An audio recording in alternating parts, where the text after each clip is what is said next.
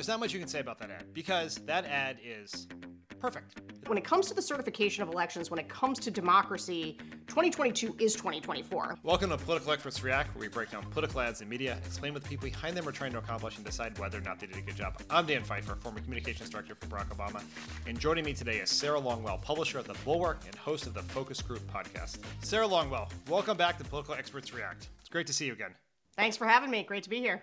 The last time you were on the show was the end of March, and the world has changed a lot since then. So I just want to get your quick take on how the Dobbs decision, the January 6 hearings, the Mar a Lago stuff has changed the political environment since we last spoke.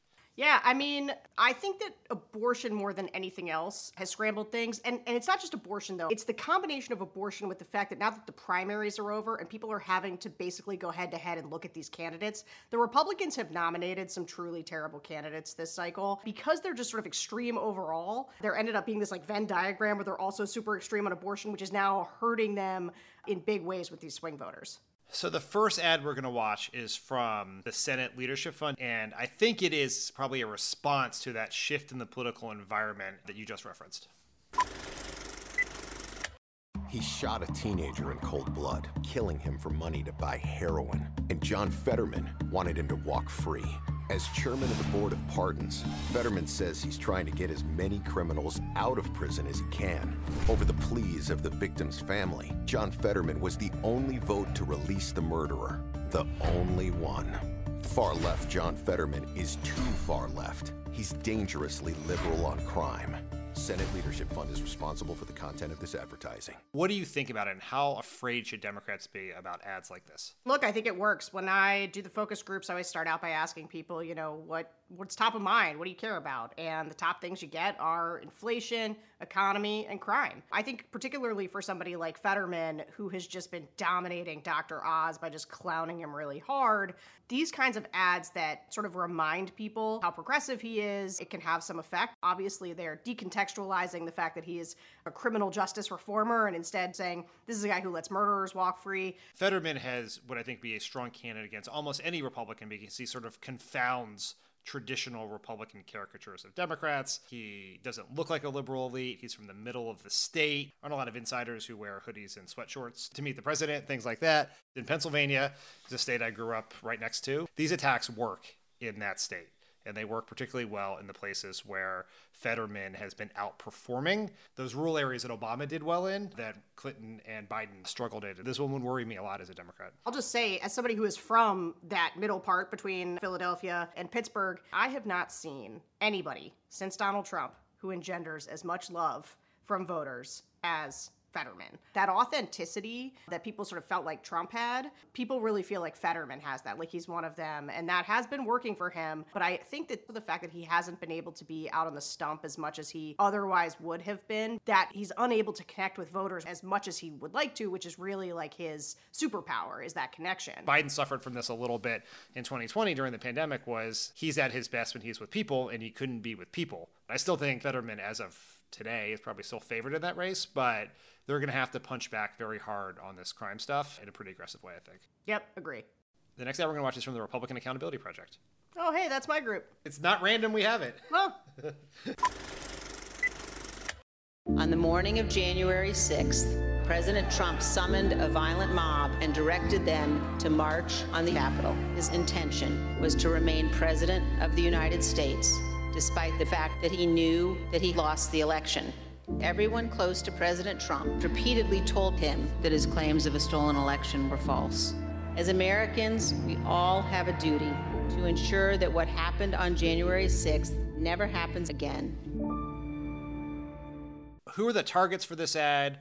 Why do you think it works, and what are you guys trying to accomplish with it? So we did a $3 million campaign that did a bunch of ads. Uh, actually, this was the only one that was like a scripted ad. The rest of them were actually real people, straight to camera, talking about how January 6th affected them as Republicans, many of them telling stories about how they left the party after January 6th. One of the things I knew from my research is that Republicans in these states weren't like sitting and watching the hearings. And so we were trying to bridge the gap a little bit to continue to keep the salience high of the January 6th hearings. And so using Liz Cheney as the messenger, using the real people as the messengers, making sure to focus on Republicans and continue to like bridge that gap between the hearings just to keep that salience up there. That was the goal. I love this ad. The voice is Liz Cheney. The names and pictures are Republicans. The fact that Trump's own aides are the ones pictured in there, and I imagine is much more persuasive than just asserting the facts of what Trump said in a more typical political ad. One of the reasons we really wanted to run it on the local news is that tends to be where our available Republicans are because they do not live in the Fox News cinematic universe. They're kind of right leaning. They tend to be older. For a lot of them, Liz Cheney, all they hear is Cheney. They're like, I know that's a Republican. Even though, like, for the Beltway types or people who are deeply invested in Republican politics, Liz Cheney is now persona non grata. Yeah, I imagine if you were someone who thinks that Liz Cheney should be drummed out of the party for not standing with Donald Trump, you're probably not a voter who could potentially be persuaded right. To move away from Donald Trump for any way, shape, or form. It is part of the point of the ad to try to continue to move Republicans out of Donald Trump's camp for the future, or does it have some 2022 implications? We obviously do not want to see Donald Trump run and win again in 2024. That being said, when it comes to the certification of elections, when it comes to democracy, 2022 is 2024. And so we wanted to make sure that we were reinforcing the idea from Liz Cheney's mouth that the election was not stolen. And so it is also trying to kind of reinforce that all of that stuff is a lie. All right, people, because you asked, and so many of you asked and asked and asked, we're going to take a very quick look at this very strange ad. So here's a bonus ad from Linda Paulson, a Republican running for state Senate in Utah.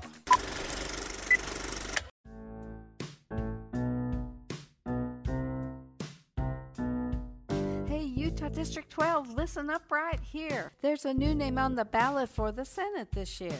My name is Linda Paulson, Republican and awesome. Love God and family and the Constitution. I'm pro religious freedom, pro life, pro police, the right to bear arms, and the right to free speech. I want less government control and regulation, want to stop and expose all political corruption. And just to clarify, as a female adult, I know what a woman is. Linda Paulson for Senate. All right, there's not much you can say about that ad because that ad is perfect. It's a perfect ad, no notes, more stuff like that. Linda Paulson, welcome to political stardom in Donald Trump's Republican Party. The last ad we're going to watch is from a group called the Agenda PAC.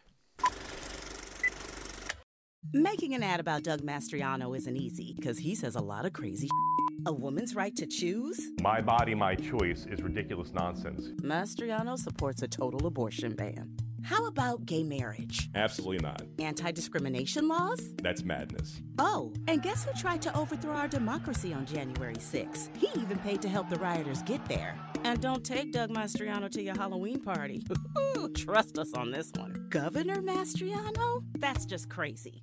Democrats have been trying to figure out how to have a coherent narrative that weaves together the Dobbs decision, impending challenges to marriage equality, contraception, etc., with election denial, future insurrections. What do you think of this ad, both in terms of message and then execution of that strategy?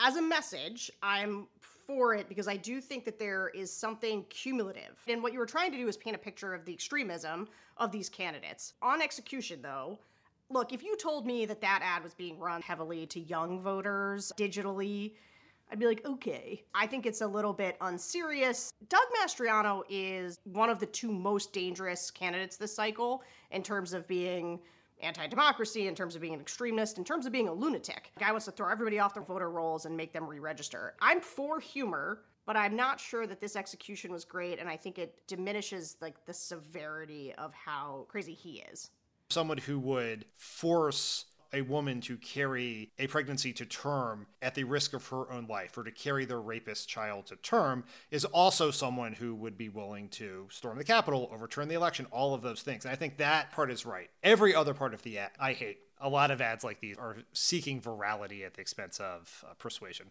Something that goes super viral on Twitter and everybody's like, yes, it goes viral because people are smashing retweet because they already agree with it. The ads are good, but they have to be targeted to the voters. And like, it's okay to do things to get viral, but then don't say what you're doing is trying to reach swing voters because anything that's going viral on Twitter is probably inversely like having a backlash effect on actual swing voters. Those are good words of wisdom to end on. Sarah Longwell, thank you so much for joining us. Thanks for having me. Political Experts React is a Crooked Media digital series. I'm your host, Dan Pfeiffer. Our producers are Elijah Cohn and Ben Heathcote. Our editor is Caitlin Stone. Digital direction from Matt DeGroot. To check out more of our digital series, head to youtube.com slash podsaveamerica.